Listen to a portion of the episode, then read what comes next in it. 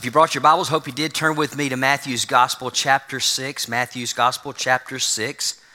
We'll be launching for today our, our reminder series. This week is reminding how to connect with God. And that happens through our personal walk with Him and our time alone with Him each and every day. Matthew's Gospel, chapter 6. What every Christian needs to know to grow starts with our prayer life. That's where it begins. I, love, I love the simple message truth today. Prayer is simple. It really is. It really is very, very simple. Matthew's Gospel, chapter 6, gives us the, the narrative of how we should begin. It says in verse 5 When you pray, you are not to be like the hypocrites, for they love to stand and pray in the synagogues and on the street corners, so that they may be seen by men. Truly I say to you, they have their reward in full. Verse 6 But you, when you pray, go into the inner room, your inner room, close your door, and pray to your Father who is in secret, and your Father who sees what is done in secret will reward you. And when you are praying, do not use meaningless repetitions as the Gentiles do, for they suppose they are to be heard from for their many words. Uh, verse 8 So do not be like them, for your Father knows what you need before you ask Him. Pray then in this way Our Father who is in heaven, hallowed be your name. Your kingdom come, your will be done on earth as it is in heaven. Give us this, this day our daily bread, and forgive our debts, and we also have forgiven our debtors. And do not lead us into temptation, but deliver us from evil. For yours is the kingdom and the power and the glory forever. Amen. Verse 14 For if you forgive others for their transgressions, your heavenly Father will also forgive you. But if you do not forgive others, then your Father will not forgive your transgressions. Let's pray. Father, let the words of my mouth and meditation of my heart be acceptable in your sight today. Lord, I ask you to use this message as a spurring on in this room today, the Christ followers in this room. Father, I pray that you encourage us to be more prayer warriors than ever before. The greatest opportunity that we have is to call upon your name in communication with you each and every day throughout the day. God, thank you so much that we have this beautiful mechanism to call upon your name. And God, I pray that you challenge us today to, it, to take that mechanism, to take that opportunity serious, and, and to utilize that in our own personal journeys.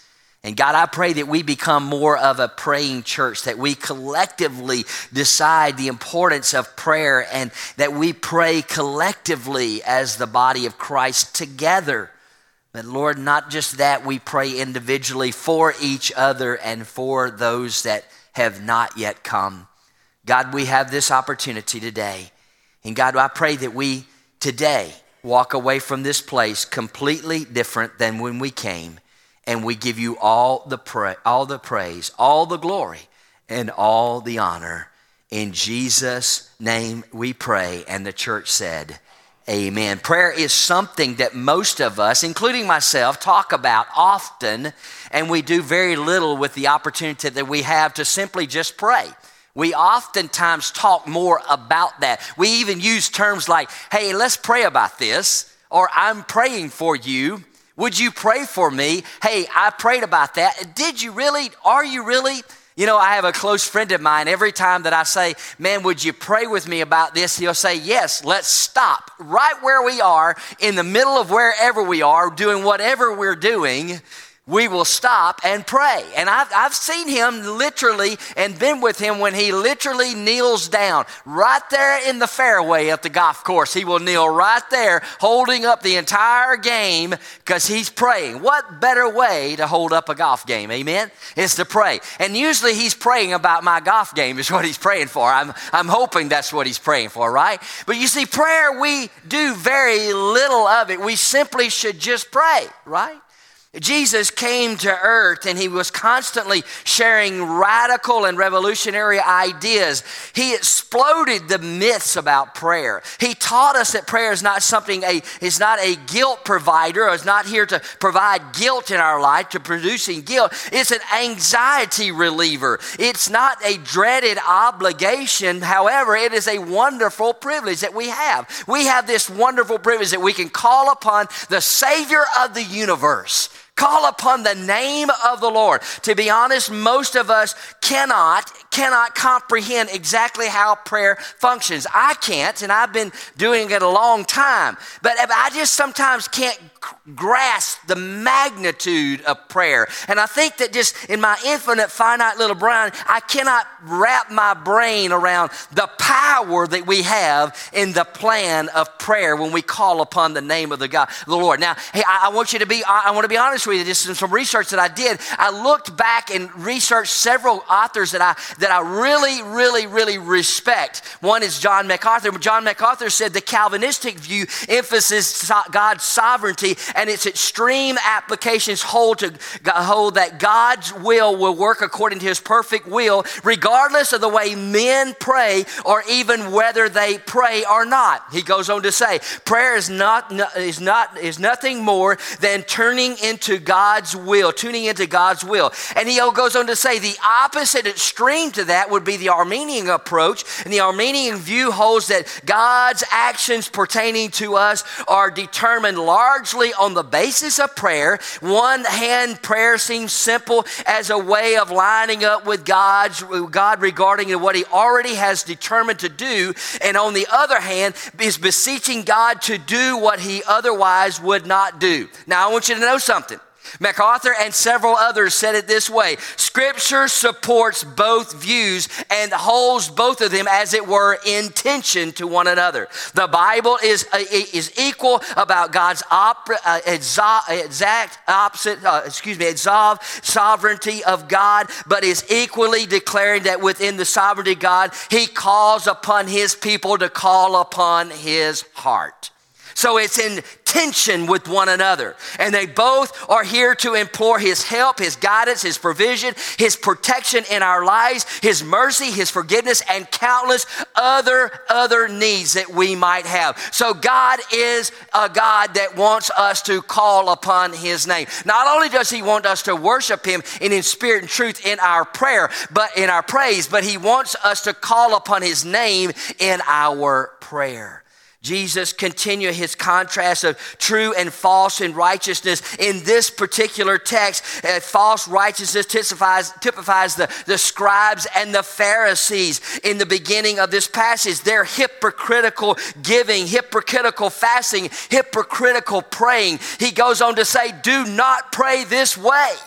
This is not how you are to pray. I love what Chuck Swindoll said. Chuck Swindoll, he's a brilliant mind, a president of Dallas Theological Seminary. He said these things. This is what Swindoll said about prayer. To be painfully honest with you, most of the stuff I've read or heard about prayer has either left me under a ton and a half t- truckload of guilt or wearied me with pious sounding phrases and meaningless God talk without trying to sound ultra cynical I frequently walk away thinking, quote, who needs it? Because I didn't spend two or three grueling hours a day on my knees asking dear so and uh, dear so Dr. So and so did or, or, or asking because I failed to just say the right things the right way, whatever that means, or because I wasn't able to weave several scripture verses through my prayer because I had not been successfully in moving mountains. I picked up the distinct impression that I was out to lunch when it came to the part of this Christian life called prayer. It seemed almost spooky, mystical, and I, if I dare say it, it even I, a little superstitious. A lot of verbal mumbo jumbo laced with a secret jargon that some people had and others didn't. And he goes on to say, I don't think I definitely did not have it. Now, I relate to some of that. I relate to that. Sometimes I, I feel like that when I'm going to the, to the Lord in prayer, I find myself just saying words. Do they have meaning? Do they have heart? Do they have power? Do they, do, am I really getting God's attention? Folks, let me tell you something. As a true Christ follower, when you say, Dear Lord Jesus, you got his attention right then. When you say, Dear Lord Jesus, you have the mind and the heart of God's attention right then. I relate sometimes, though, that I get caught up in the process of prayer and get frustrated because I don't see the results of my prayer. Let me tell you something. I've learned something all these years as a Christ follower. God answers prayer three ways yes, no, wait. And those three ways I can understand. I can understand, yes, man, I get jazzed when God says go. Yes, go, do that. I get excited about that. I'm okay with a no. I don't like it sometimes, but I'm okay. I don't know about you, but it's that waiting period that drives me crazy. How many of y'all are ready for a senior pastor? Raise your hand. Go on, be honest. You're not going to hurt my feelings because I'll be honest with you, I am too ready for you to have a senior pastor. You know why? Because I know God's got an assignment somewhere else for me, and I want to make sure that I get us right where we're supposed to be to hand it off to the guy that's going to take you well into the next generation of church life. Because I know I've planned the God's plan for my life. I know what He has for me, what He has in store. But this waiting period is driving me crazy. Not that you're driving me crazy. Well, some of you, but not that you're driving me crazy, but the waiting period is. And I told God this morning early as I was working out, I said, God, please today, let us hear something exciting from you today in this journey. We need to hear from you today, God. Sometimes we just don't make that contact. How do you make contact with God? I think the first four, three verses in this passage tell us how to make contact. First of all, we need to be real. We need to be real. When you pray, you are not to pray like the hypocrites, for they love to stand and pray in the synagogues and on the street corners so that they may be seen by men.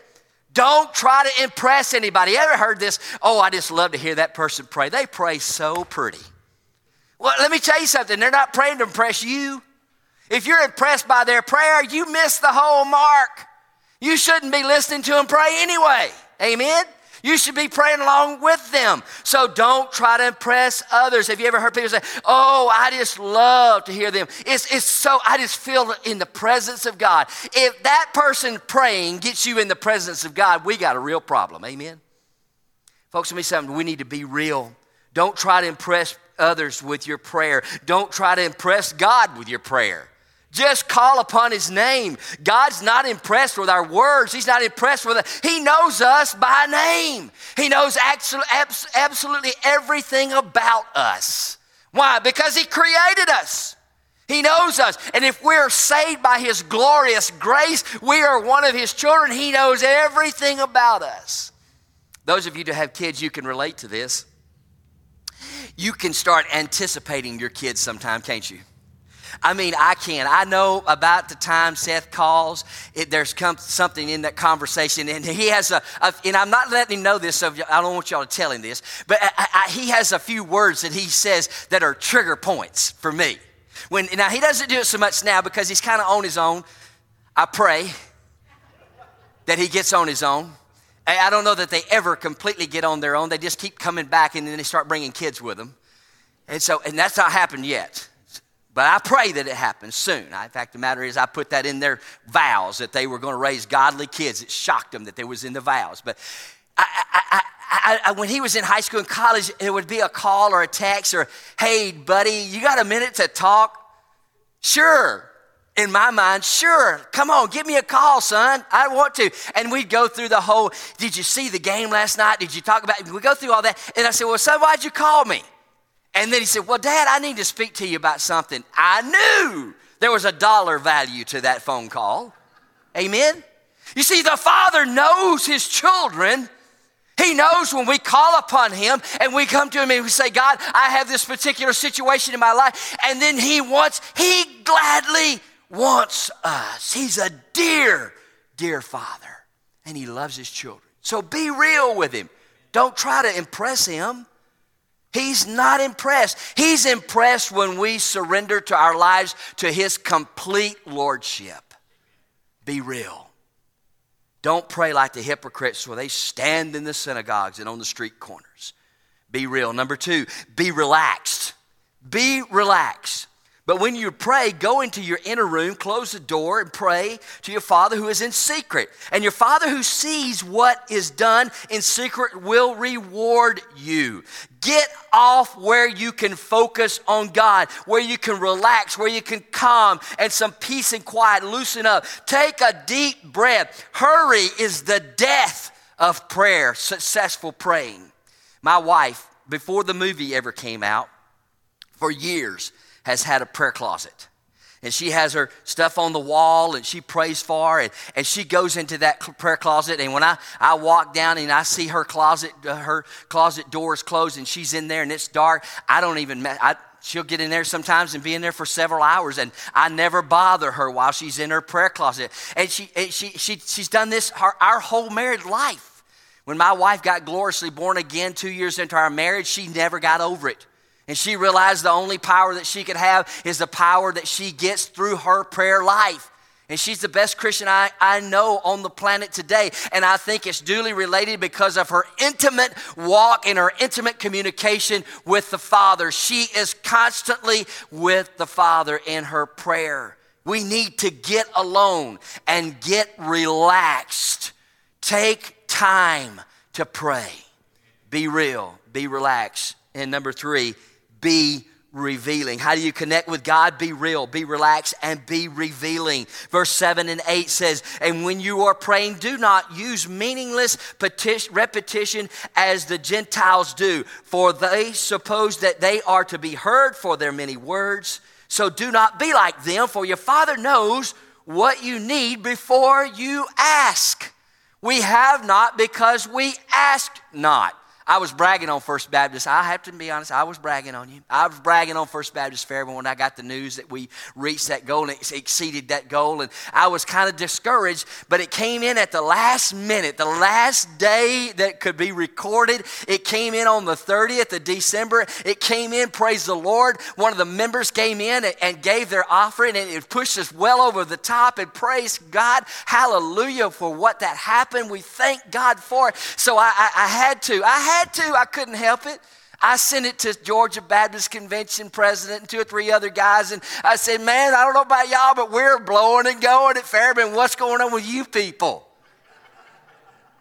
I had to brag on you. I, I know it. It's, I'm sorry. I couldn't help it, but I wanted to because I am so thankful to God for your decision to be obedient and give to global evangelization around the world. Amen? So be revealing. Don't use meaningless petitions. Be honest, be real, be relaxed. Share what's on your heart. Tell him, call out to him, cry out to him. Don't get into a rut. I can tell you, that's where I get a lot of times. I get into that rut where I'm just rigid and I'm praying for, it seems like I'm praying for the same things over and over and over and over. Mix it up.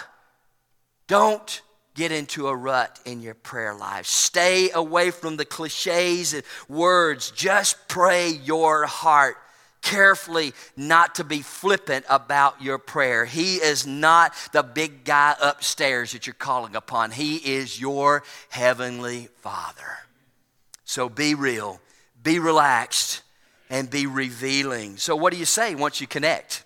What do you say with Him? Well, I think the passage we're in is so beautiful because this is, tells you what he would do. And I think, it, and they all start with peace so that it, it makes it easy for us to understand. Praise, it begins there. Our Father who is in heaven, hallowed be your name. It's like our opening song to him. Our Father who's in heaven, hallowed be your name. That's calling upon the name of the Lord in prayer, in praise. It begins with praise and then it takes us to that purpose. I give my love. I give my life to you. Your kingdom come. Your will be done on earth as it is in heaven. You see, when I went back and looked at that again this week, I looked at that phrase, your will be done on earth as it is in heaven. You see, heaven is perfect. So, what we're doing, we're petitioning Him. We're saying, God, we're asking for the purpose of our journey here on earth to be mirrored what it is in heaven. This is a sinful, awful world. I don't know if you saw the news this week in Fort Lauderdale. I've flown in and out of that airport several times. I knew exactly the, the, the, the, terminal that they were in when that young man pulled that gun out and started killing those people. This is an awful world. See, heaven is perfect, earth is not.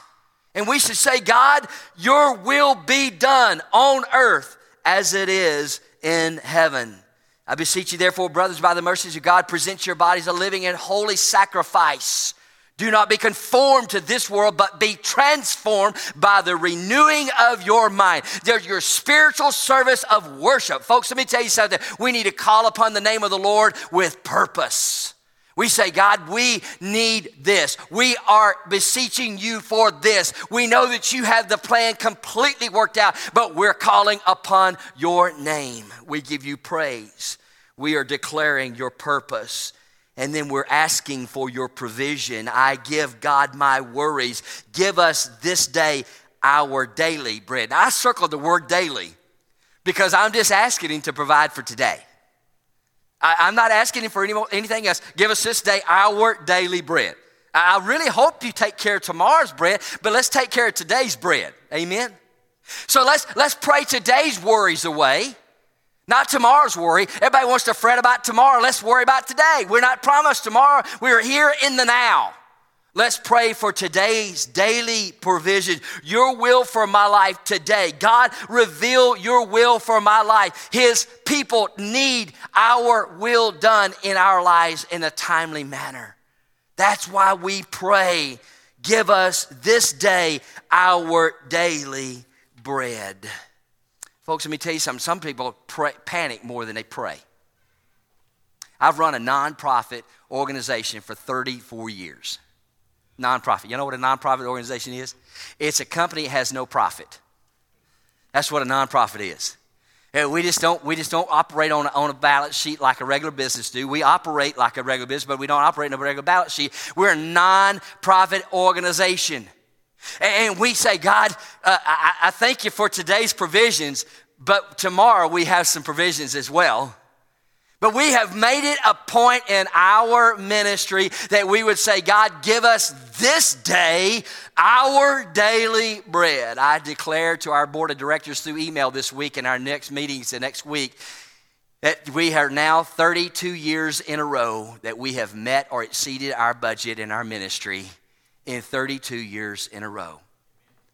And, and, I, and, I, and one of my good friends who's on the board, who's a is a lawyer. He's actually the chairman. Sent it back. He says, Way to go, Deb. Thanks for managing it well, Debbie. Said nothing to me. The ministry bears my name, but she runs the office side of that, and he was just doing it to jab me just a little bit. Way to go, Deb. You see, and then he went on to say, God's daily provision was great, wasn't it? Give us this day our daily bread. I love what Philippians, Paul writes to the church at Philippi. We studied this oh, several months ago. Philippians chapter 4, verse 6. He said, Do not be anxious about anything, but in everything, by prayer and petition, with thanksgiving, present your requests to God. Don't be anxious. God, who loves us, a good, good Father, He knows our name and He loves each and every one of us. Pray about everything. Give God all your worries. If we pray as much as we worry, we'll have a lot less to worry about. Amen? If we will just pray more than we worry. Praise, purpose, provision, and then it takes us to, in the progression of this text, our pardon. I give my God my guilt and forgive us our debts. Forgive us our debts. Guilt will eat you up. It's like a cancer, is it not? It's like a cancer. If you're guilty, it's just like a cancer. It just eats and gnaws at you. Let me see if I can illustrate that personally. When we do something, we make a commitment to something, and then we don't fulfill it, and that guilt starts eating at you. I made a commitment to lay off sweets at the beginning of the year. It wasn't a resolution. I'm not crazy about resolutions because those are, uh, are made to break. But I, decided I'm really going to lay off the sweets. And, and here's confession time here. And then some of you sweet people gave a bunch of sweets at Christmas to Debbie and I. Thank you, Donnie. And I was doing pretty good until I got some of these sweets. And I said, okay, I'm going to go ahead and get these out of the way and get them over with. And then Deb had to make something for the holidays at Chris at Thanksgiving, I mean, uh, for the New Year's Eve thing. And, and so she had to do some stuff for that. And, and she, she made my favorite chocolate chip cookies. And, and I said, well, I'm just not going to do it. And, and then, it, it, it, then she put some aside. She gave them all away, and then she put some aside for one or two for us just to kind of have around for her to have, she said. And, and I have to admit, I sneaked one. And I felt guilty about it. And I felt guilty about it. And, so she walked by and she just kind of looked down there at the platter where there was one missing. It's noticeable when there's three cookies and one's gone. Right? It's very noticeable. If it's a whole tin of cookies, you can probably, you know, shuffle them around. I've done this, shuffle them around. It doesn't look like they're all gone, right? But when there's one bin gone, it's noticeable. And she didn't say anything. She just kind of got the tray and kind of slid it around like that and looked at it. I knew what she was doing. So I let it go for a minute or two and I walked by and I said, I had one of those cookies. She said, You think?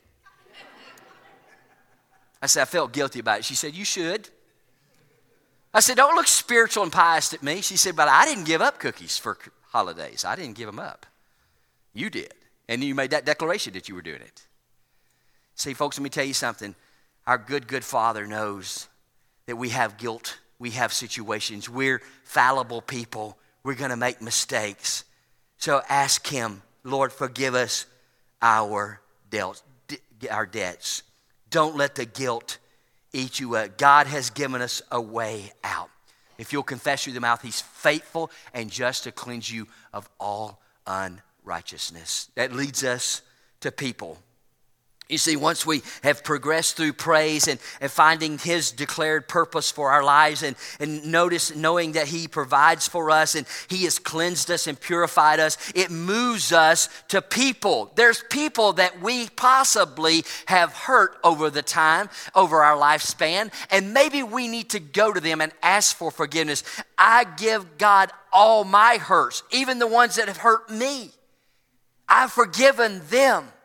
Verse 12, and as if we have forgiven our debtors, as for if we forgive others our their transgressions our heavenly father will also forgive you. But if you do not forgive others then your heavenly father will not forgive you of your transgressions.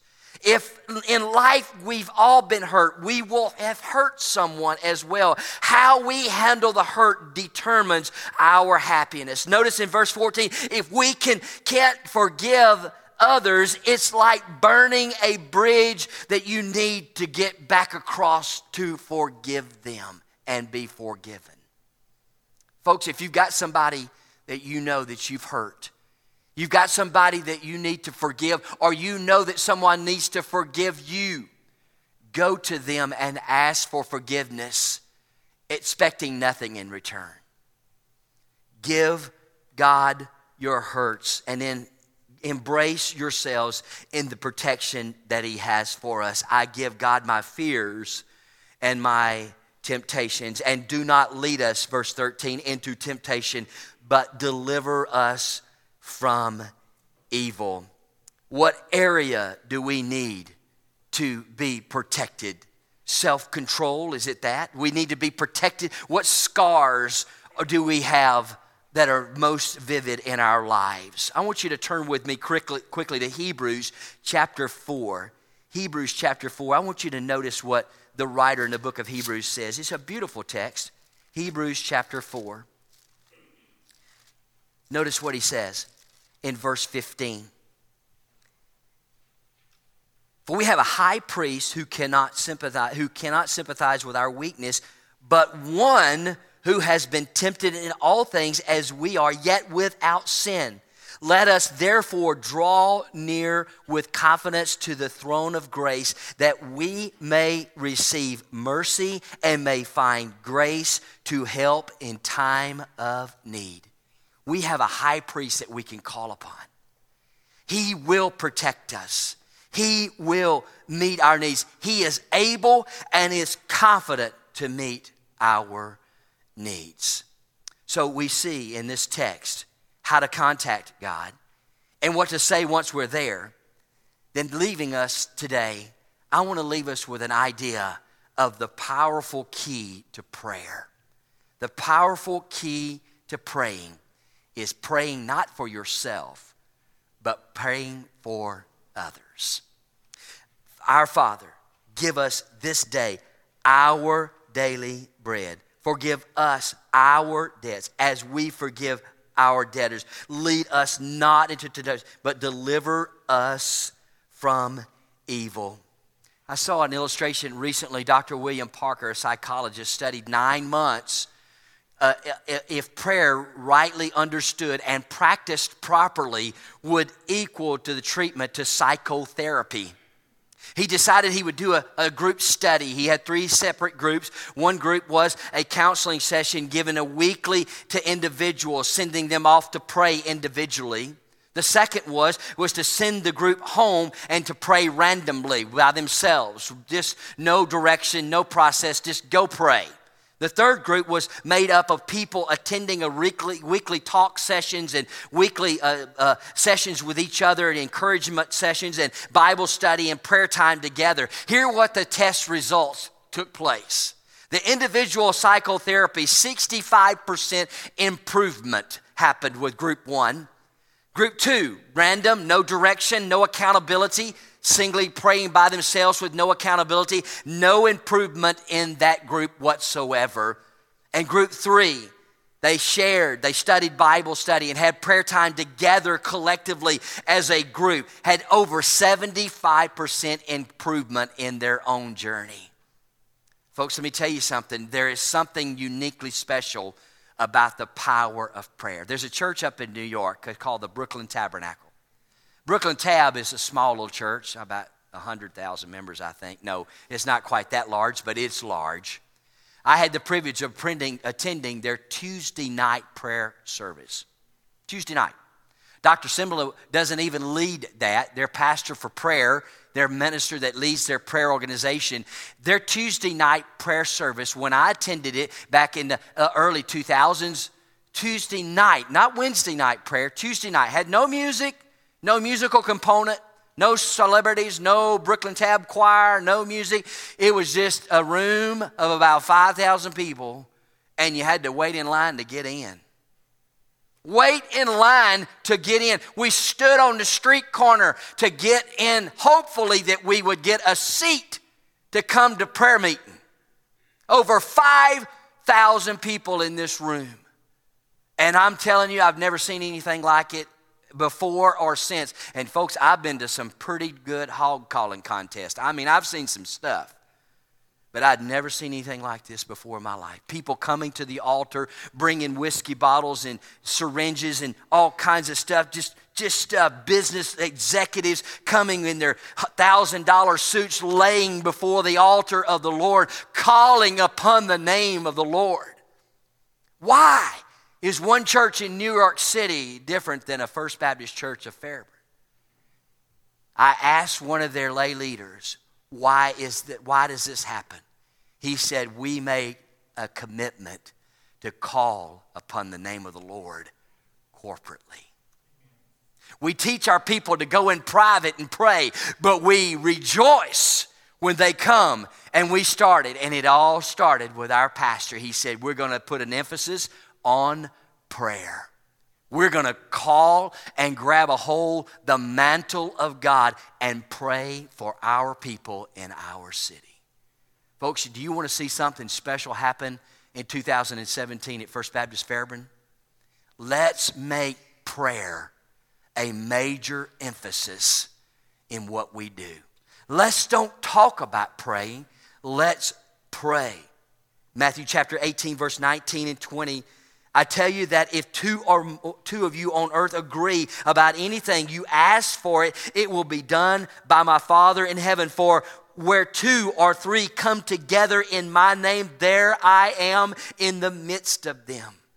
Brothers and sisters, Jesus Christ he, when he came to this earth, he was constantly sharing the radical revolutionary ideas. He exploded the myths about prayer. He taught us that prayer is not just the, is not a guilt producer, but it is an anxiety reliever. It is a not a dreaded obligation, but it is a wonderful privilege that he has given to us to call upon his name.